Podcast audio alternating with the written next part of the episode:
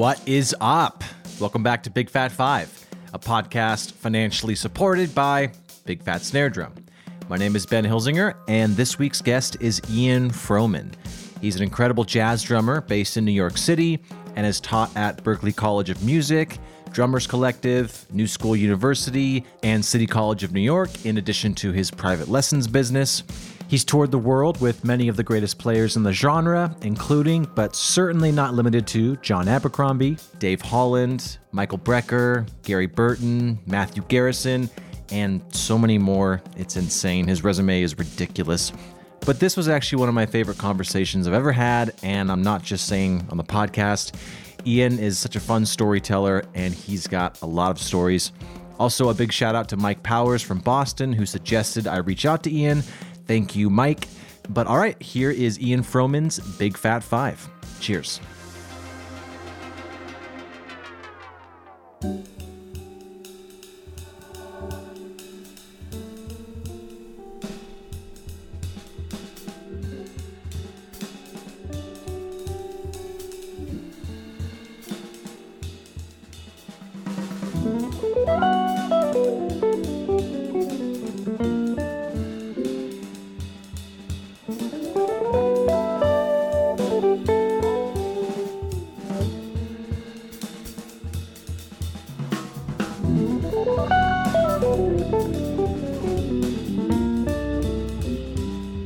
So if you walked into a drum shop and one of the workers gave you some sticks and they said that they're going to be doing one of those social media grooves of the day and they wanted to film you for 30 seconds to a minute, what would Ian play? I would definitely be playing some jazz time playing. That would be my go-to because it's the foundation for every song I play in the jazz, in the jazz genre. Mm-hmm. That would be my mainstay maybe secondary. I would sit down and you know play on the snare drum and go through some singles and doubles and stuff like that. But drum function for me is timekeeping. And as a drummer in a band with the duality of being the timekeeper as well as an improviser contributing with the other members of the band i'm certainly going to hone in on being do ga di ga and start writing right away. It doesn't matter what sticks they hand me Do you have a preferred stick though? Well, the reason I said that as a joke is because I actually play five Bs. Oh wow, that's pretty big for jazz. But right, that's the reaction I've been getting for you know thirty years. They're like, "Wow, you must be a rock drummer." uh, no, jazz drummer. Well, how come you're not playing seven A's? Yeah, they're too small. Have you ever tried the eight D? No, no. What about a five A? No, overplay that one. You know, Tony Williams, you know, in the, in the, second part of his career, he was playing a large stick too, similar mm. to like what I guess a 2B style stick. I went through a big transition early on, and um, I, I, you know, I had a stick crisis. I grew up in Canada playing a very particular stick. It was called the Bob Kirkwood. I don't even know if it was a guy, but it had those those round lathe marks towards the back end where you hold. So when I went to Berklee, I moved to the States of course, they didn't carry them because they were a Canadian stick, so I couldn't find them. So I switched to a 7A, which I thought was comparable. And then the more playing I did, I was real, realizing I was playing like these little pencils, and it, wasn't making it. So then I went through the 8D thing and into the 5A. And when I started really playing professionally, the rooms got bigger and bigger. And I felt like I was overplaying the 5A and I was really scrunching my hand and like trying to get more than the wood could produce. Mm-hmm. And what ended up happening was I needed a transition to get bigger because when I tried a 5B, I was just like, poof, oh, yeah. No, I can't. That not that big heavy thing. So then I went to maple, and I realized the maple stick is inherently lighter. So I tried those, you know, the SD nines, 11s, 10s, all that stuff. Didn't like them at all. And then I found the Bolero, which was like holy grail stick, also maple and a tip that I don't like, but the whole overall feel was just magic. And then I couldn't stay with it because I just didn't like maple. I felt maple was too soft. The tips were breaking too easy. I didn't like that type of, you know, head on it. And I really like just a traditional old fashioned bead. So I went back to the um, 5B. I was very lucky. I was still living in Boston at the time. And I called Vic Firth because I was using their sticks for so long, and they said, "Why don't you come to our facility?" And this is obviously long before they joined forces with Zildjian. And Vic greeted me, and I basically spent the day with Vic Firth, and he showed me all the sticks, and he was just like, you know, these are them, this is that, that, da da da, all this stuff. And I said, well, these five Bs are great, but you know they're heavy. And he goes, well, you know that wood it has different densities and different weights. Have you ever tried a lighter 5B? And I'm like, who knew? Who would have yeah. ever thought of that, you know? So I picked up a lighter pair and I'm like, oh my God, this is exactly what I'm looking for. So we weighed them.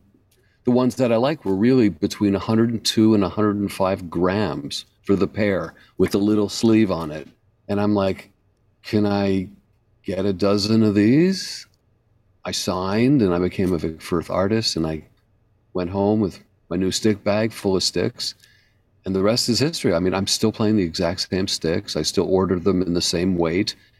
And they come to the house and I'm sort of like, wow, okay. And I never ever think about sticks ever. Is there anything on the actual like sleeve that would say this is the lighter version of it? Or is it just no. kind of you have to look? Okay. So, what's common with my students over the years is that they go to music stores and they say, I'd like a pair of 5B. And of course, the guy behind the counter reaches into the, the big square, hands them a stick. And the guy's like, No, no, can you take them all out? and the guy's like, Yeah, we don't do that. And he goes, I- am really looking for something particular. And the guy behind the counter is like, Well, you know, they're all 5Bs, they're all the same. Of course. And of course, being my student, the guy's like, No, they're not. And having seen what I do, like, I actually have a scale Mm. So when I get them, I actually mark on them 102G, 101, 103. So having the scale in the house, the students got influ- influenced by it. And of course, they would go buy their own scales, which is an oddity because when you see a scale, you're thinking one thing. Yeah. yeah. What are you weighing? Yeah. You're measuring. And I'm like, um, yeah, my sticks. And they're like, yeah, right. I'm like, no, seriously, I'm weighing my sticks. So my students actually had the audacity to go into these big box stores with a scale. And then the guy would pull out the entire thing, put him on the counter, and is just like, I don't know what you want to do with this. and, and stu- instead of like, I can do it by feel, but these, these like these poor students were like weighing every single one. It was just like, and then they would come and say, "Oh my god, I found two pairs of 102s." I mean, it just adds another element of like it, joy and fun and geekery when it comes to drums, which is never a oh bad God, thing. It's, it's amazing. Yeah. I live my life by that. I mean, what's it's only a positive. 100%. Right? So, yeah, I'm all for it. All right. So, in a general sense, and before we get into your big fat five, what was your plan of attack in curating these groups of five records or this group of five records? I guess I was looking at it as like desert island stuff. If I'm going to be stuck and I'm going to only have five records to choose from, which ones have I listened through the majority of my life that essentially I'm never sick of? It's an impossible task. But I think the ones that I did um, mention have been pivotal in my listening and my growth as a musician because I'm still listening to them to this day. And that says something after 30, 40 years. Absolutely. Well, let's just hop into it. So, the first one is uh, quintessential. So, the album is A Love Supreme, released year is 1965. The artist is John Coltrane. The song choice, and like I always say, I just ask people to pick a song because I want to play an example, but usually it's just the whole record, like you just said.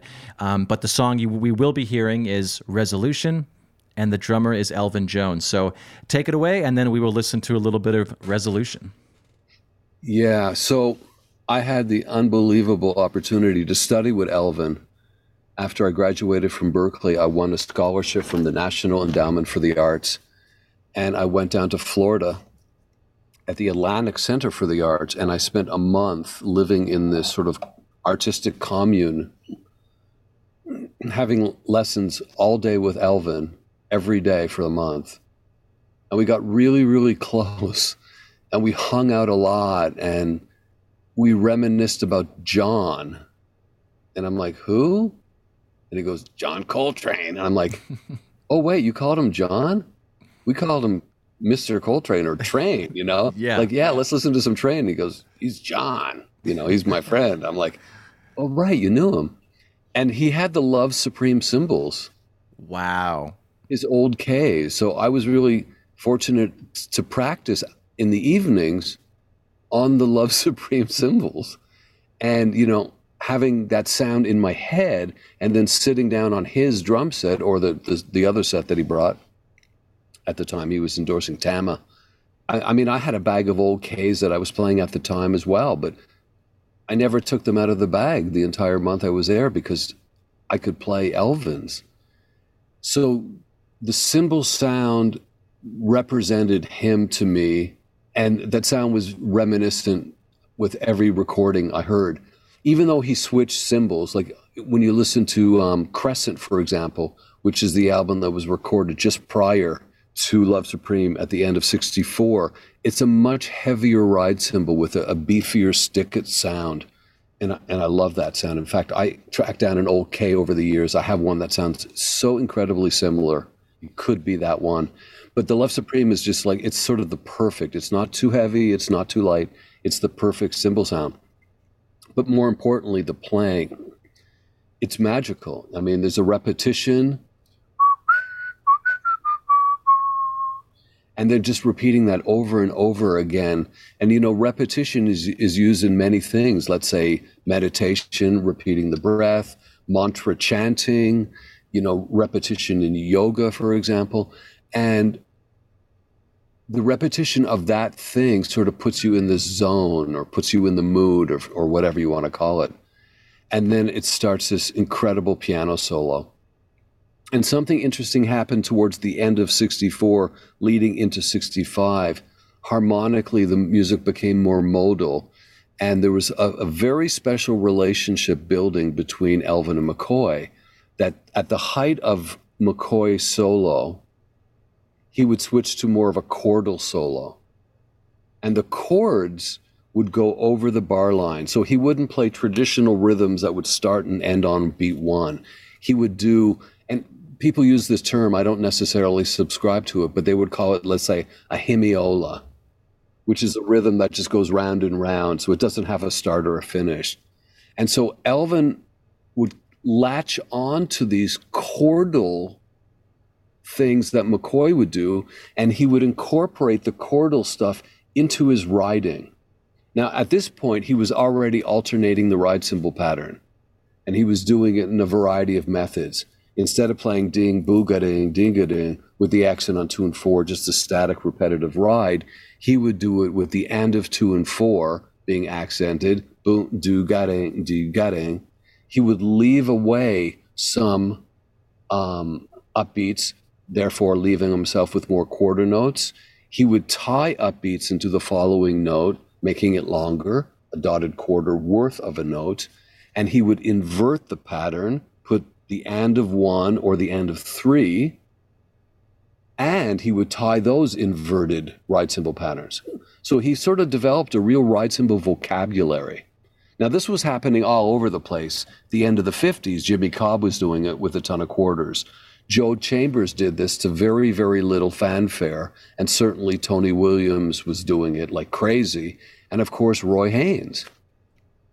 But Elvin had this method that matched the exact surroundings, which was McCoy playing quarterly in rhythm. So McCoy, at the point when his solo would hit a high, or let's say the climax, the height of the solo, instead of just playing lines with the right hand and comping with the left, he would have both hands playing chords.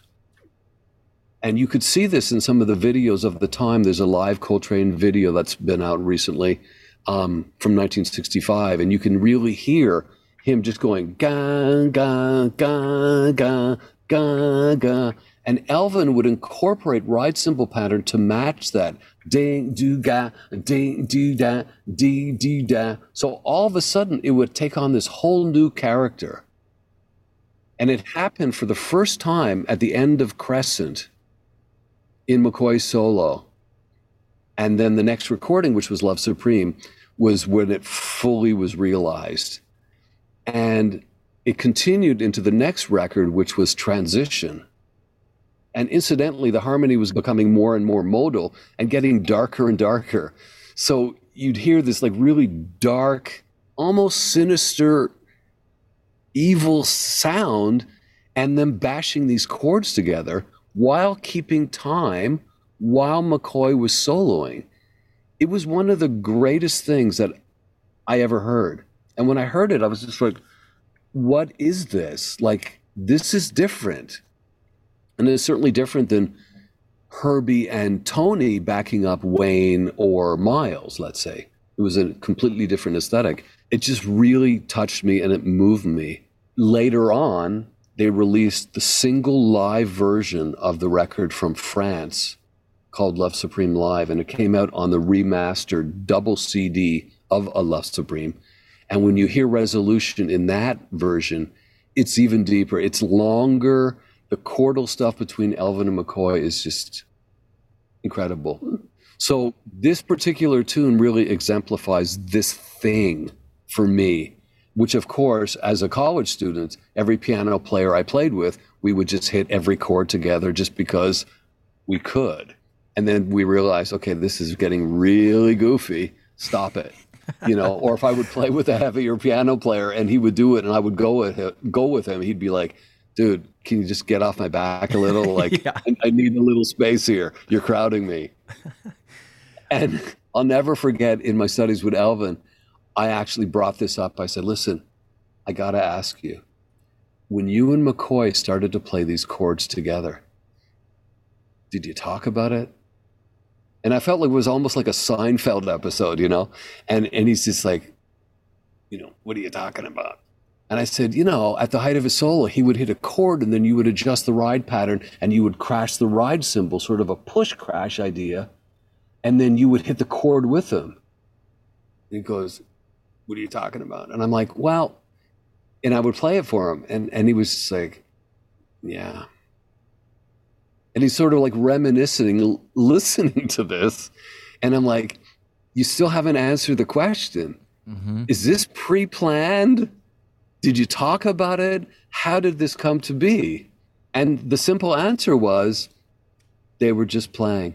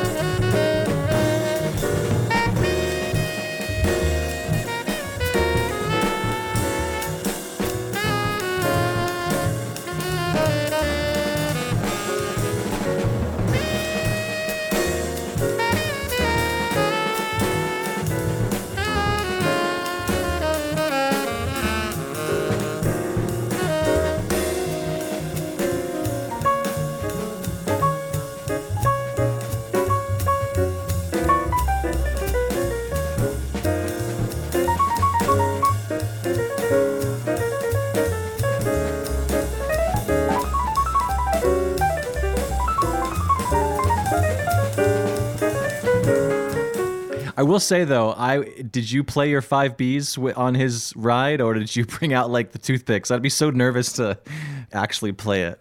No, I played my five Bs, and in fact, he gave me you know, of course, he had his stick bag just uh, tied to the floor tom, so he had all his sticks there.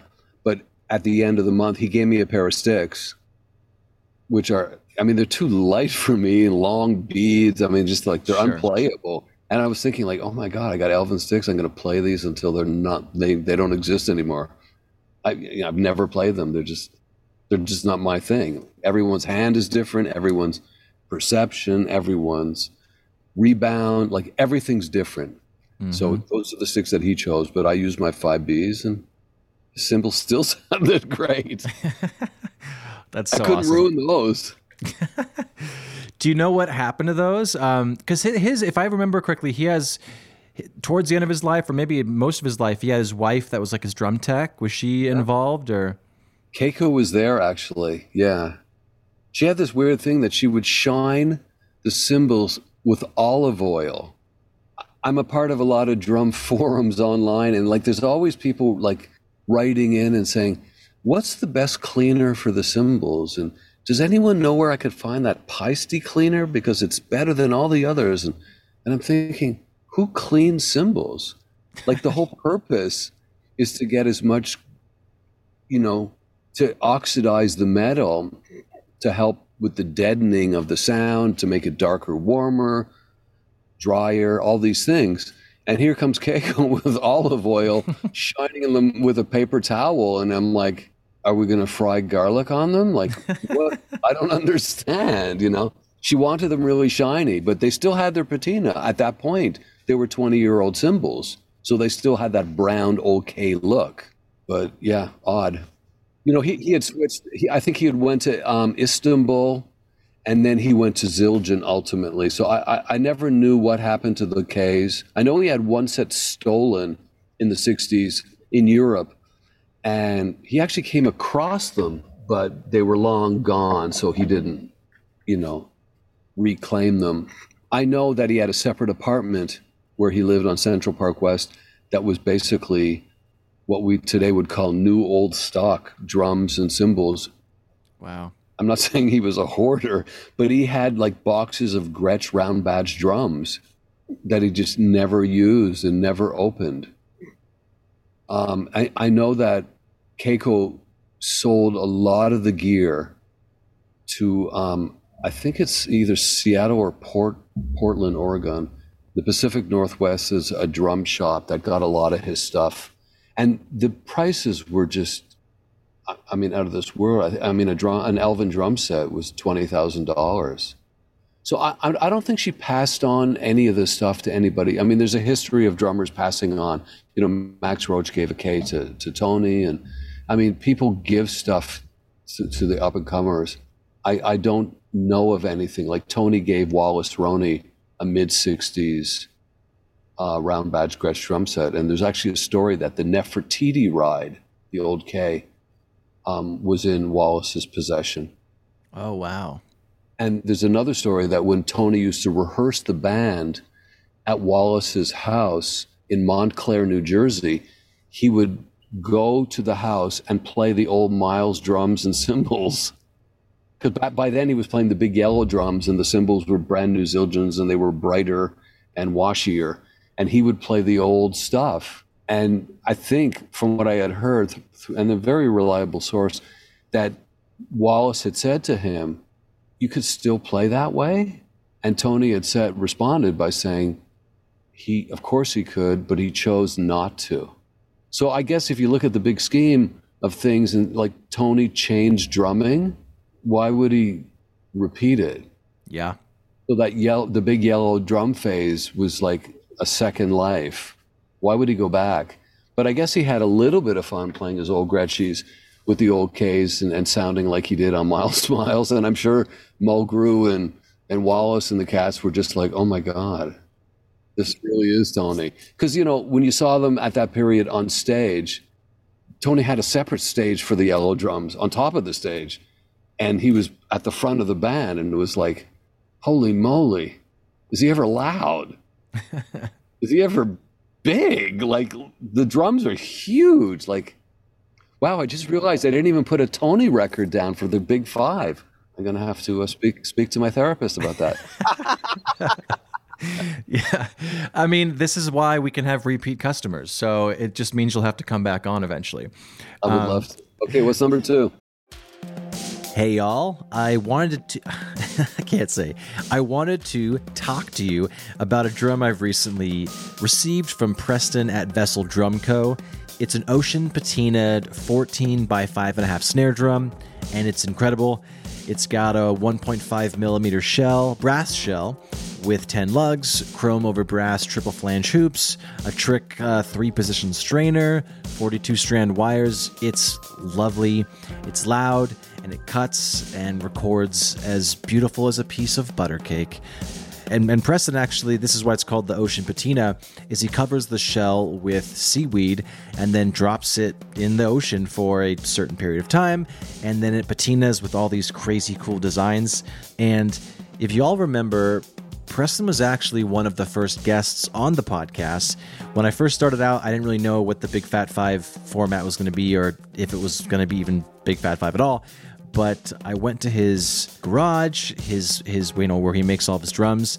It was really cool. He walked me through. The episode is essentially from start to finish what happens with a drum, and it was it was a really fun episode. It's now archived at bigfatsnaredrum.com, just because it doesn't fit the format of Big Fat Five I want you to get back to the show. But go check it out. This drum is beautiful, and he actually let me use it on an Eve 6 tour, and I didn't keep it, and I regretted it ever since then, just because I was trying to pinch pennies at the time, and I just kept thinking about it. And so the opportunity to get it again was presented, and it is one of my favorite drums. So the Ocean Patinaed 14 by 5.5 snare drum. Check it out. Reach out to me. Go to Vessel Drum Co.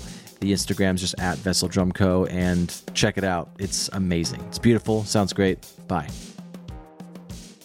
All right, number two is Now He Sings, Now He Sobs. Came out in 1968. The artist is Chick Corea, and the song choice, well, you gave me two of them, so we can choose between Steps or Matrix, and the drummer's Roy Haynes. So please take it away. So, Roy, with his nickname of Snap crackle and pop really invented a style unique to him. This started in the old days, and he played in every generation with every musician from every generation, from Charlie Parker, Pat Metheny, into Kenny Garrett. Mm. So he played with every age group while he got older. So it, it's not like he got older and he only played with old guys. Um, when you listen to some of some of the later recordings, you'll see that wow, you know, he's surrounding himself with, you know, Danilo Perez and John Patitucci or Kenny Garrett, young guys. Um, and he sort of initiated this style. That's why he has the nickname. That it was very upbeat oriented, do da do da digo do ga do ga, and it was very staccato, very very short, and it was nonstop. I mean, it was just a total stream of consciousness improvisation and no one ever did it and no one since. Like he's he's very very unique. You can say 100 drummers are influenced by elvin. You know you could say that adam nussbaum can put on a real good elvin. Everyone's into tony and you could even say like bill stewart can sound like tony. Mm-hmm. when i went to college terri lyne carrington sounded just like tony especially on, on an old gretsch drum set with um, two old ks. I mean she, she was tony back then but no one has sounded like Roy. He's so unique. And the quality is so high that at a particular point in time of the Coltrane Quartet, when Elvin was incarcerated, Roy was the logical choice to be the drummer, to fill in and sub. And I have to say, when you listen to those recordings, there's a studio, there's a live in Seattle. I think there's probably three recordings. When you're listening to Roy with Coltrane, and I can't believe these words are coming out of my mouth, but you don't miss Elvin. It's like there was never a guy named Elvin who played in Coltrane's quartet because that's how good Roy was and that's how strong it was. Mm-hmm. It was just ridiculously good. I think the culmination of his style really occurred with Chick Corea Now He Sings, Now We Saw Him, which is arguably the greatest trio record of all time. Mm. Um, trio you know, obviously we have to pay homage to Bill Evans trio, which of course Chick comes out of as well. And certainly his McCoy influence, which was very prevalent at this time, the modal thing, the fourths in his left hand comping. And Roy had a way of fitting into that so magically that that trio with Miroslav Vitous on bass was just sparkling. Mm-hmm. So it wasn't really a regular group. And years later, in the early 80s, they went back in the studio and recorded the second recording. So they didn't really do much from 68 to 81 or 82.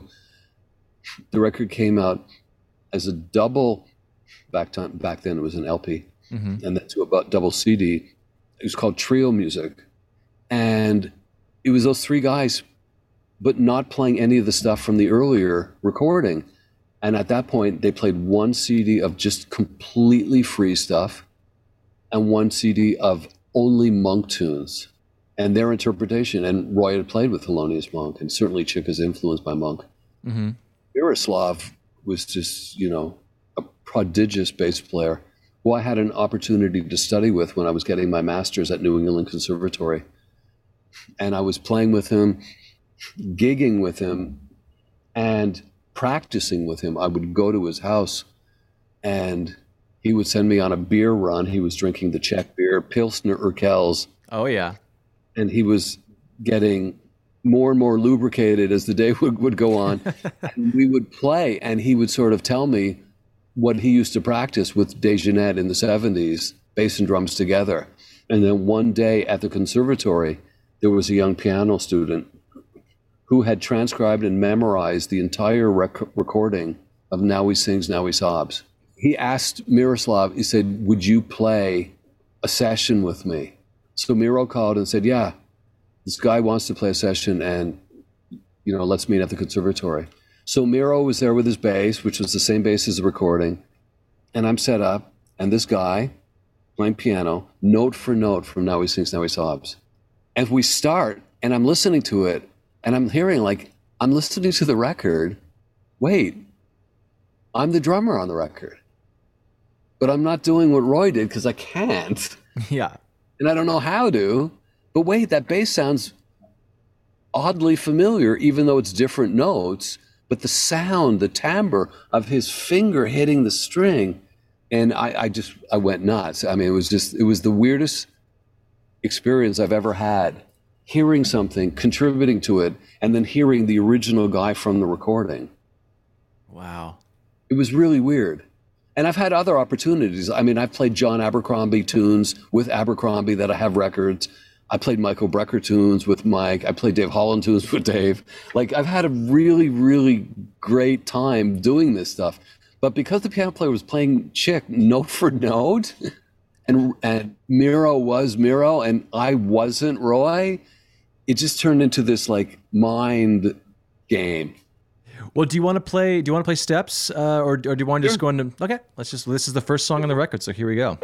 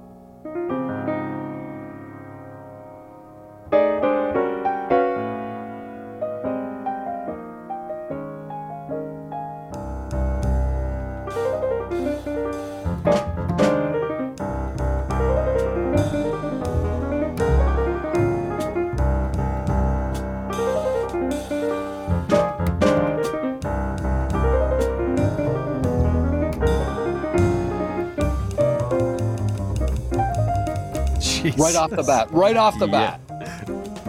Listen to that ride.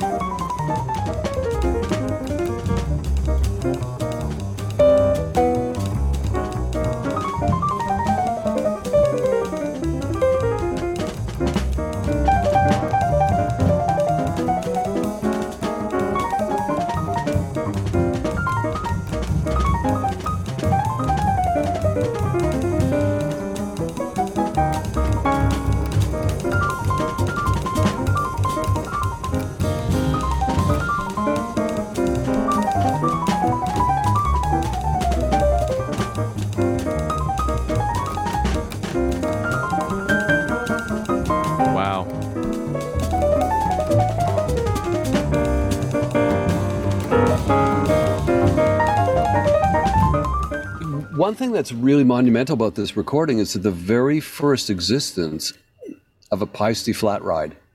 Oh, really? Well, if there's ever a marketing campaign around that, that's there it is. If you ever want to promote a, that cymbal, Yeah. that's the recording to do it. I mean, it was an 18 inch, and he actually gave the cymbal to Chick.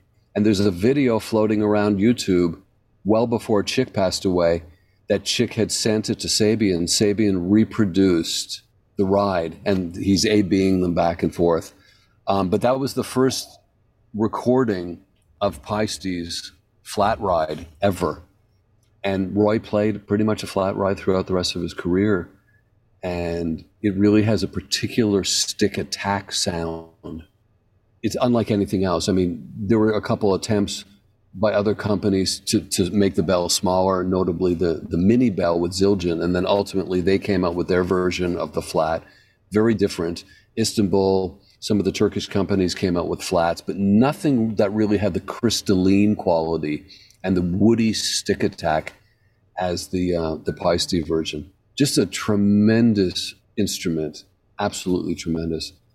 And one quick story about this trio. So after this recording, they began to tour and they released subsequent recordings that are all great. And it's just it's a, a really great trio. And when Chick had his I believe it was his 60th birthday at the Blue Note.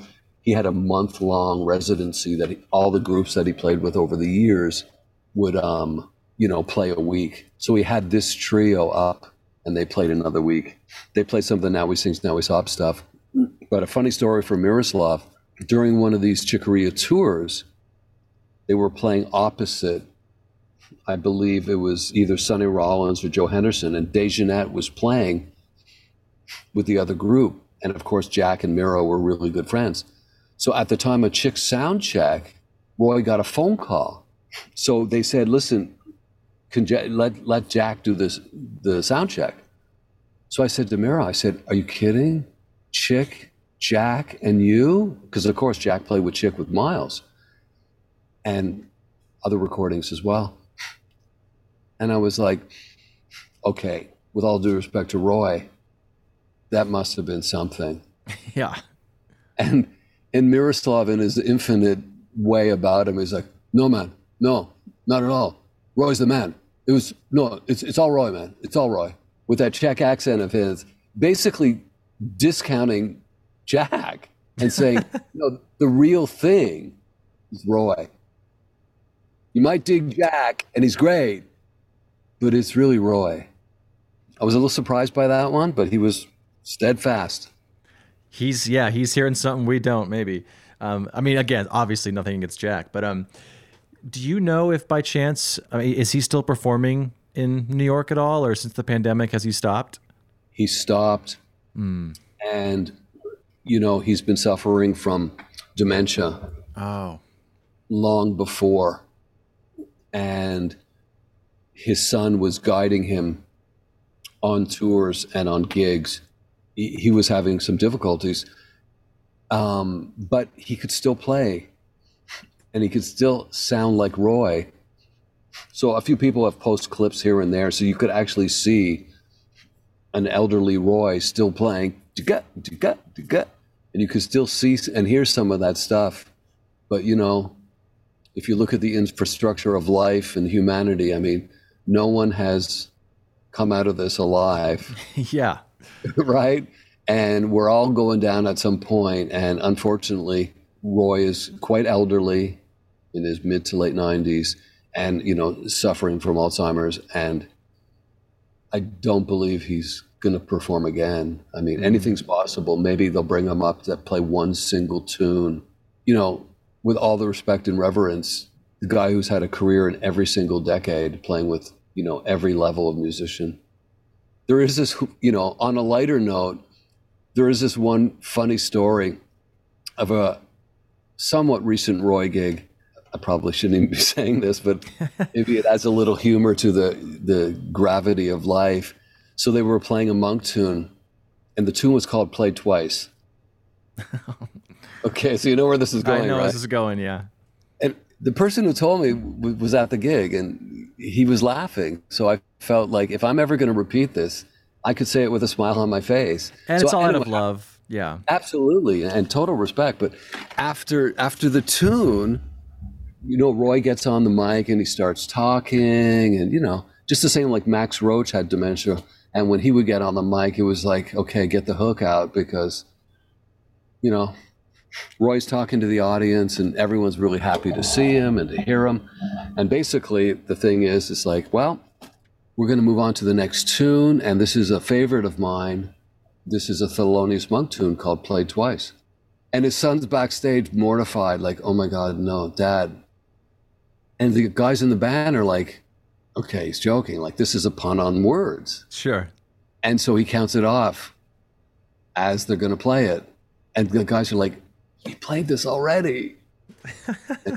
Guess you had to be there, but yeah. No, hey, he deserves to play that as many times as he wants. I mean, yeah, being, I hope I live to 90 something. I mean, God, what a great life. Yeah, amazing. But all right. All right. So I love that. So number three is uh, Still Live. Released here is 1986, and the artist is Keith Jarrett. Song choice is, well, you said all in every song, which I'm assuming just means the whole record. I actually tried to look for all- all in every song. Yeah, But, it's uh, just a tremendous thing. I mean, that group came into existence. I mean, they played with each other in different incarnations. Charles Lloyd Quartet had Jack and Keith, of course, Keith with Miles and Jack. And in 1975, Gary Peacock, after a hiatus of playing, um, recorded for the ECM record label an album entitled Tales of Another, which was the first version of these three playing together as a trio. So at the end of the 70s, leading into the 80s, Manfred Eicher, the producer of ECM, along with Keith, came up with the concept of playing jazz standards, you know, the Great American Songbook, as it's sometimes referred to. And essentially, they went into the studio for two days and they recorded three records worth of material. Standards Volume 1, which is tremendous. Standards Volume 2, which is some of the tunes that are a little bit s- slower. And Changes, which is more of just the free stuff. And then after the record came out to great fanfare, they began touring. And that group toured for, I don't know, 30 plus years, releasing a record every year or two. So in the first tour in the mid 80s, they released Standards Live, which was phenomenal. And I was actually at that concert. It was just amazing to see this gig. And I was just like, oh my God, these guys live? And the record came out and I saw the date and I was like, I was there. And the next one was uh, the following year's tour, Still Live, which was, in my estimation, even deeper. It's Just, just a phenomenon of interplay and spirituality. It's just that group had such a such a thing. They released, I think, three videos, all recorded in Japan, and further recordings throughout the tours. I don't think they did another studio record, but they certainly recorded most of the gigs live. They would, you know, release live in Tokyo, live in Oslo, Whisper Not. Like there's just so many titles of all all live recordings. But when I look back and, and I listen and think of this group, which I've seen them many, many times, um, I, I still think that Still Live is, is my favorite.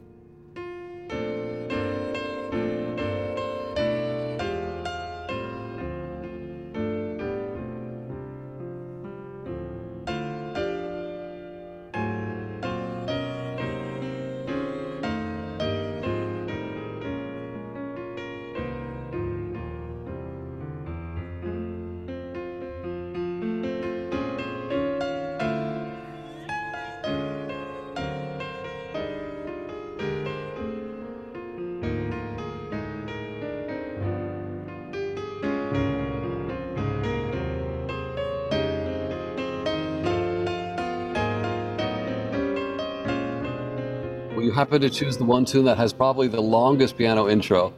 Drummers need to hear this too. Absolutely.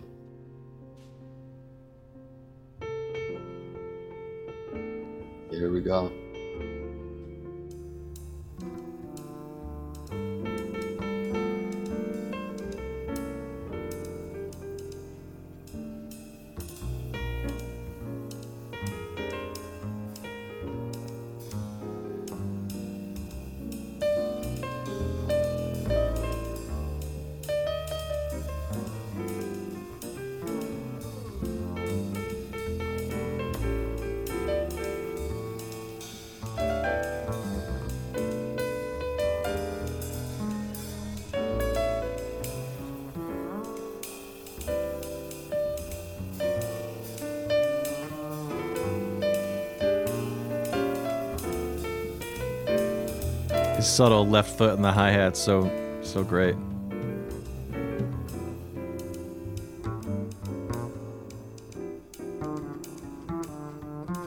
So into a bass solo. So what's interesting about this is this this is the first incarnation of a Turk ride.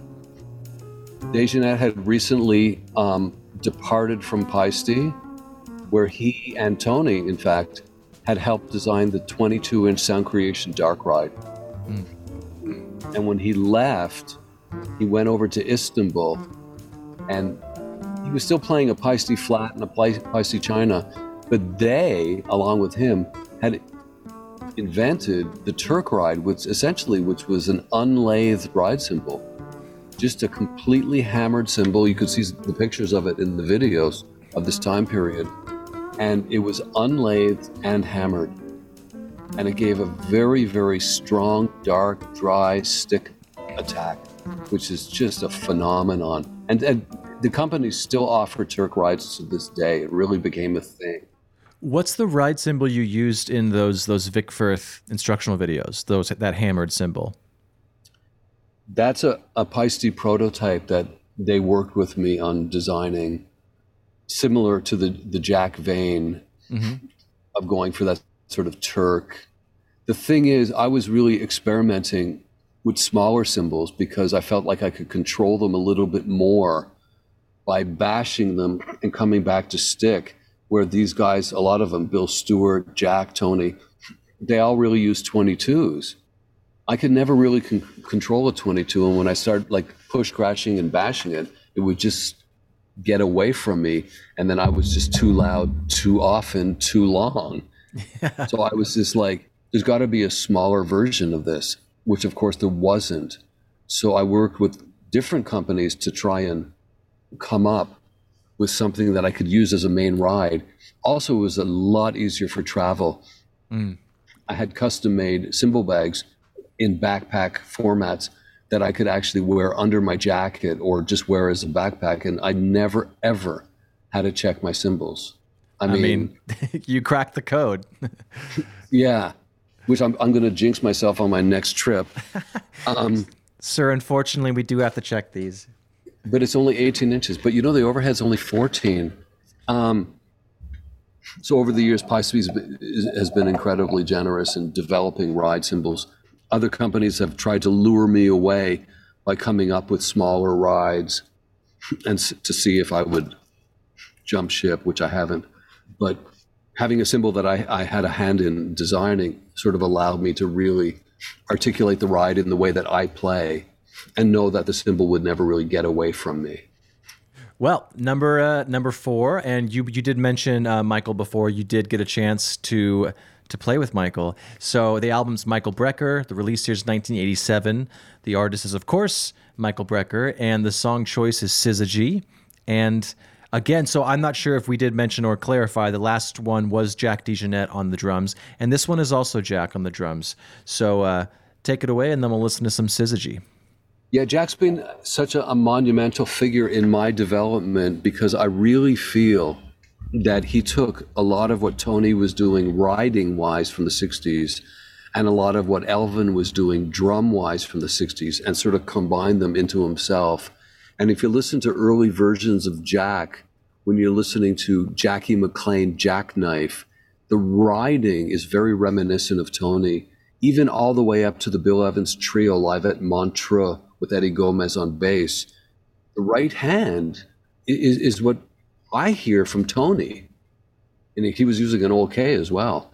Then when you listen to Charles Lloyd with Keith on piano, incidentally, when it would get to the drum and saxophone duets, it was very reminiscent of Coltrane and Elvin. And, and Jack had developed a way of using double stroke rolls around the set, very sim- similar and influenced by what Elvin had done with Coltrane. So I really felt checking those guys out in my formative years that Jack was a really interesting combination of Tony and Elvin. And then certainly by the early 70s, he became Jack. And through the 70s period, when he played a lot of ECM records in Europe on the European record label, and then ultimately leading him back to more American recordings in the 80s with Michael Brecker, Dave Holland, Jack DeJohnette, his own recordings um, Dave Liebman, and the myriad of people he played with, he really was fully realized as as himself.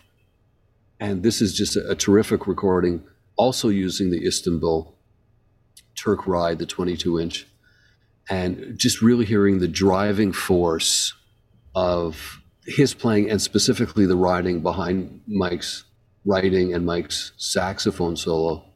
You know, I've had an opportunity years ago to hang with Michael Brecker's family. Very odd coincidence. My wife's family is related to Michael Brecker's family. Oh, wow.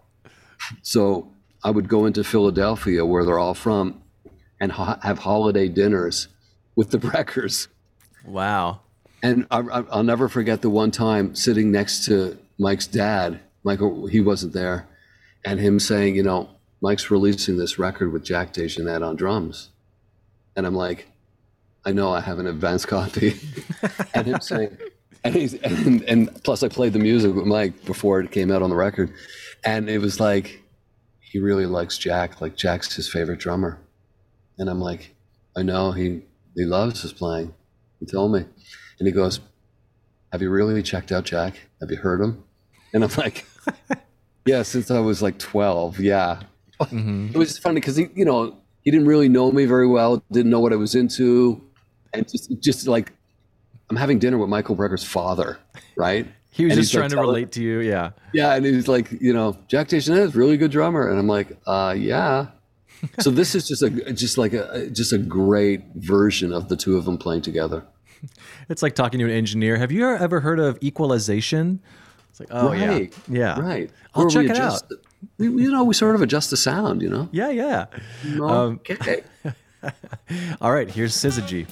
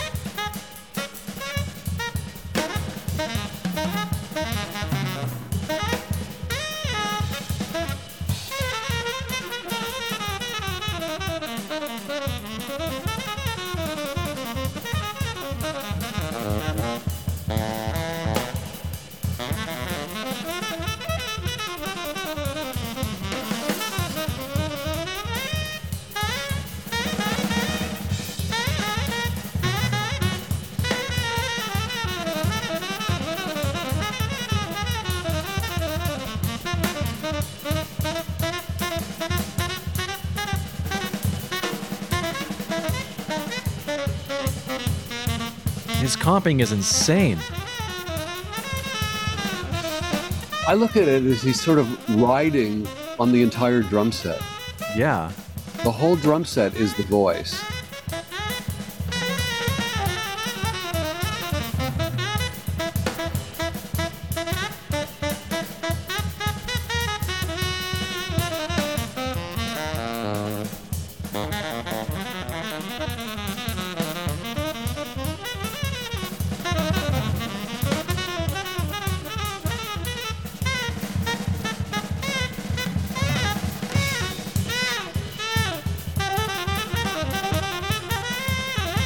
I there's anything better in all of yeah. life.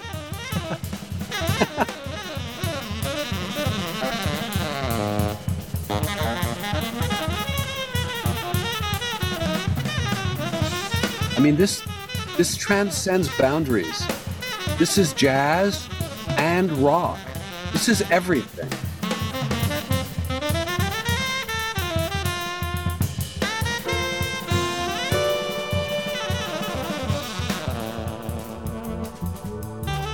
All right, so number five, uh, the album's Paths Prints, release year is 1982.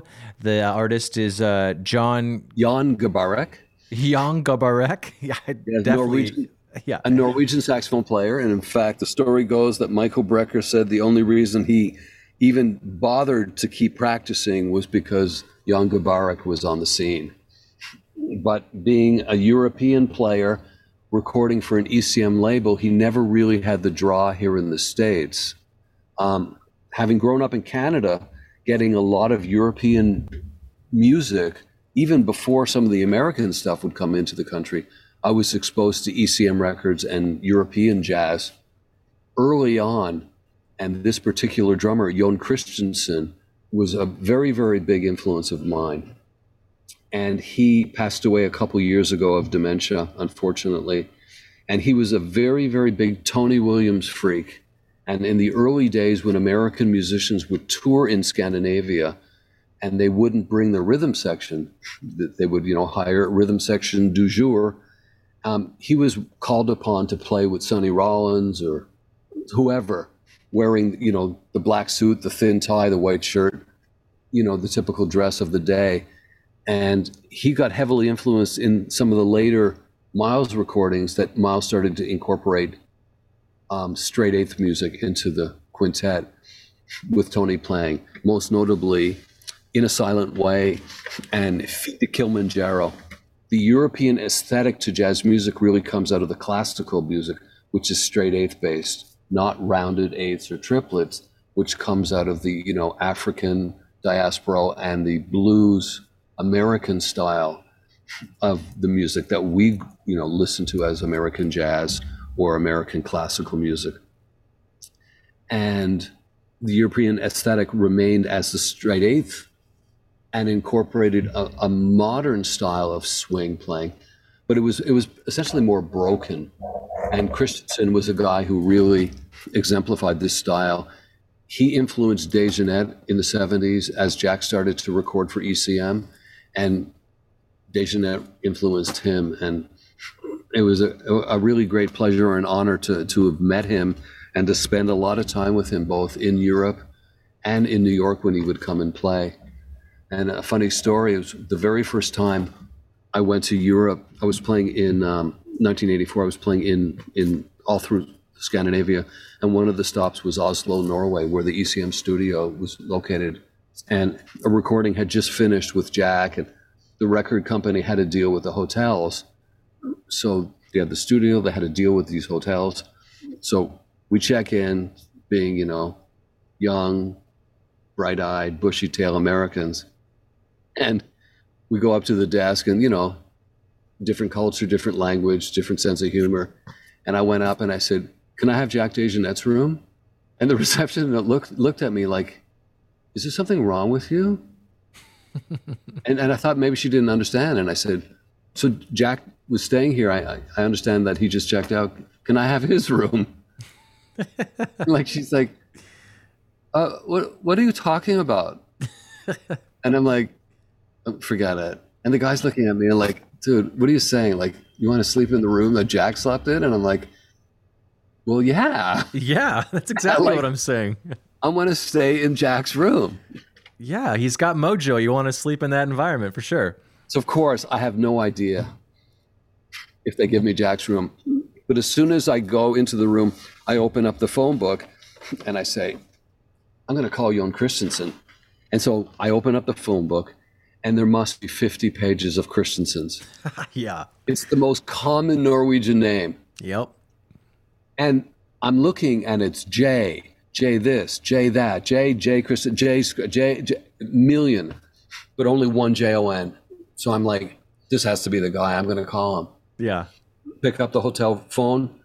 I call him, and this Norwegian man answers, "Yeah, hello." and I'm like, "Hi, is this uh Jon Christensen?" He goes, "Yeah, who who's this?" I said, "Is this Jon Christensen, the drummer?" He go, "Yeah, yeah, this is Jon Christensen. Who who is this?" and I'm like, "Uh, "This is drummer who recorded with Keith Jarrett my song and Jan Garbarek." He's like, "Yeah, yeah. Who, who is this?" And I said, "Yeah, this is Ian Froman. I'm a drummer." From Canada, and I live in New York, and you know I'm touring Norway for the first time. And Ian, Ian Froman, hello. And I'm like, hi, how are you? And he goes, I'm doing good. How are you? I said, listen, I'm in Oslo staying at the hotel that the ECM guys stay at. And I'd like to meet you. And he's like, yeah, well, I'm playing tonight with Arild Andersen. And Jan Garbarek's coming to the gig. Why don't you stop by? I'll put you on the guest list. I'm like, what? You okay? and I went to the gig. I took a cab to the gig by myself, and I see them setting up, and I go over and I said, "That's Jon Christensen. I'm going to go over and say hi." So I go up and I I say, "Hi, Jon. This is Ian Froman. I spoke to you." Ah, oh, Ian, hi, how are you? Comes, gives me a big hug, introduces me to the whole band. I know everybody from recordings. Jan Garbarek comes in to listen to the band, and I'm and I'm meeting my ECM idols. They're buying me drinks. I'm on the guest list, and I'm like, oh my god, like this is crazy. How incredibly nice of these guys. Every subsequent visit after that, I would call him he'd come down to the studio or the club and we would hang. And one of the most memorable times was he came down and he's in the studio. And of course, he's familiar with the studio and the engineer because he's recorded hundreds of records there. He sits down at my drum set. He goes, So, this is your set. You're playing your drums like this. I'm like, Yeah. And then he starts to play him, like the way he plays on the record dude, uh, uh, uh, like all those sounds, that fluttery left hand on the snare, the ridey stuff with those little crashes, the hi hat splashes. And I'm like, I'm watching this happen. I have every record that this guy's done, and I'm seeing how he does it. Oh my God. Like, are you kidding me? This is too good to be true. Like, this is how he does it?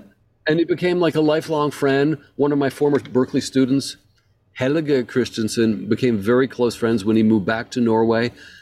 Him and Jon would hang out all the time, even as Jon, unfortunately, started this early stages of dementia and later passing on. And I, am in touch with Helge to this day, and we often refer to, to Jon. And Jon came to the States to play with very various groups. I would meet him in the city we would go out, have drinks, eat. And in New York City, it was very common. We could stay out until the sun came up. And I would walk him to this hotel. And at this point, like we couldn't see or walk. yeah. And like it was just like, I got to get home. He's like, Yeah, I'm going to my room. I'll see you, Ian. Thanks. You know, and it was just like, I'm hanging out with Jon Christensen. Like, what a beautiful thing, you know? That is so amazing. I love that story. So, this music really typifies the sort of etherealness of the European aesthetic to jazz and to the ECM record label and that straight eighth and just the melancholy of, of it all. It's just really, really tremendous. So maybe start with the first tune. All right, yeah. Here's here's the path.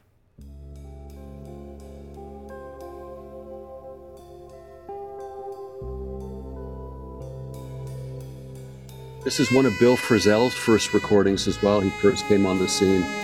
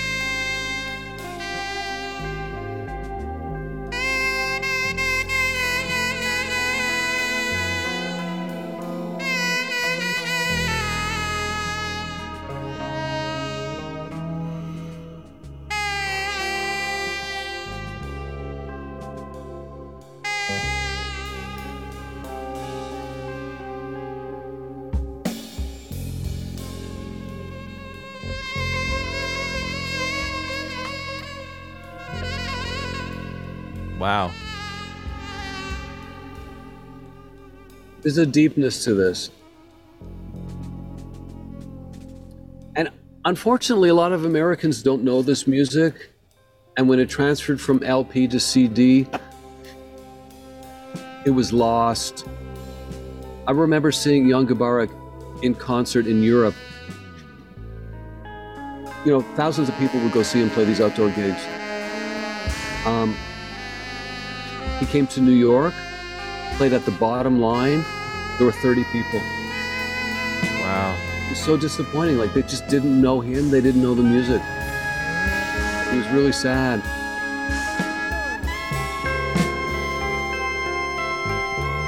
Very, very deep and completely improvisational. There's a lead sheet, they play the melody, the head, they improvise over the chord changes, and they go back to the head. Just like we do for American jazz, except we do it swung. They do it in a lot of cases, either broken swing or straight eighth. Yeah. Wow. Well, Ian, um, I know you you uh, you were gracious enough to give me your time, and I know that you're a busy guy. So before you go, real quick, where can people find you? I will link it all in the show notes. But if people want to just find out more about you, maybe study with you, um, and uh, by the way, I will say I was just, you know, in researching you, your name came up on ratemyprofessor.com that people can do. It's like a Yelp for professors.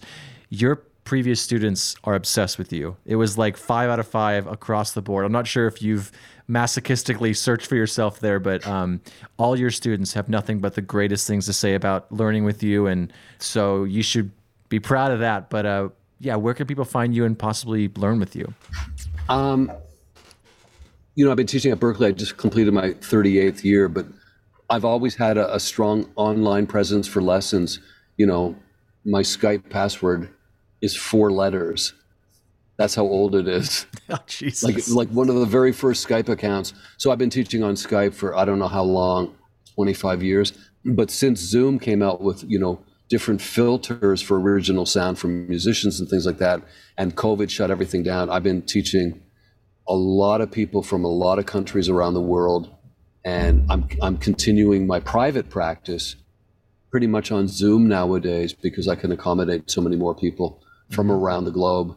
My website host provider has just switched formats. So at this point, my website is just a contact page where people could reach me, email, and I actually list my phone number there. So you could email me. Um, I Instagram my name, Ian Froman, on my Facebook page, Ian Froman, and I also have a, just a completely open one, Ian Froman Drums, where I post video clips and promotions for gigs as well. Been doing this a long time, and I keep planning on doing it. And it's been just a wonderful ride to be able to play great music with great people for great people, and to teach so many great young students and to influence generation after generation. When I started teaching, my students were older than I was. I started at Berklee when I was 24. I had a lot of the older graduating, a lot of European students in their late 20s. Now I'm older than my students' parents. well, you look great. Talk about time warp. I've been doing a long time. I practice every single day. I'm dedicated to this art form, this music, to transferring knowledge of the instrument and just to passing it on to the next generation. My students have gone on to great heights. And it's just been an honor and a pleasure to be part of this world and this alternative lifestyle. I've never had a job. I've never worked. I play drums. I talk about drums. I practice drums. Like, wake up, pinch myself. When's this going to end? Like, oh my God, you kidding? Yeah, it's been amazing. And I thank you for reaching out and tracking me down and, and, and, and the support that you're giving musicians and providing an, an outlet for us to speak our mind and, to, you know, to give our thoughts because it's important that people hear what the elders say. it's been a pleasure, really a pleasure. Thank you so much. And uh, it's great to provide this opportunity. Yeah. Thank you. I will, I will probably reach out to you and take a lesson myself. So hopefully I will see you soon. Um, but uh, yeah, have a good day. You too. Take good care. Thank you so right. much. Bye, Bye-bye. Ian. This week's little skinny one comes from Jason Berthold from Chelsea, Michigan. He's a vintage drum nerd and currently plays in a group supporting singer songwriter Anne Erlewine. So Jason gave me a full list of his top five, but I'm going to choose Riverboat by Lee Dorsey from the album Yes We Can. It came out in 1970, and from my research, it features James Black on drums.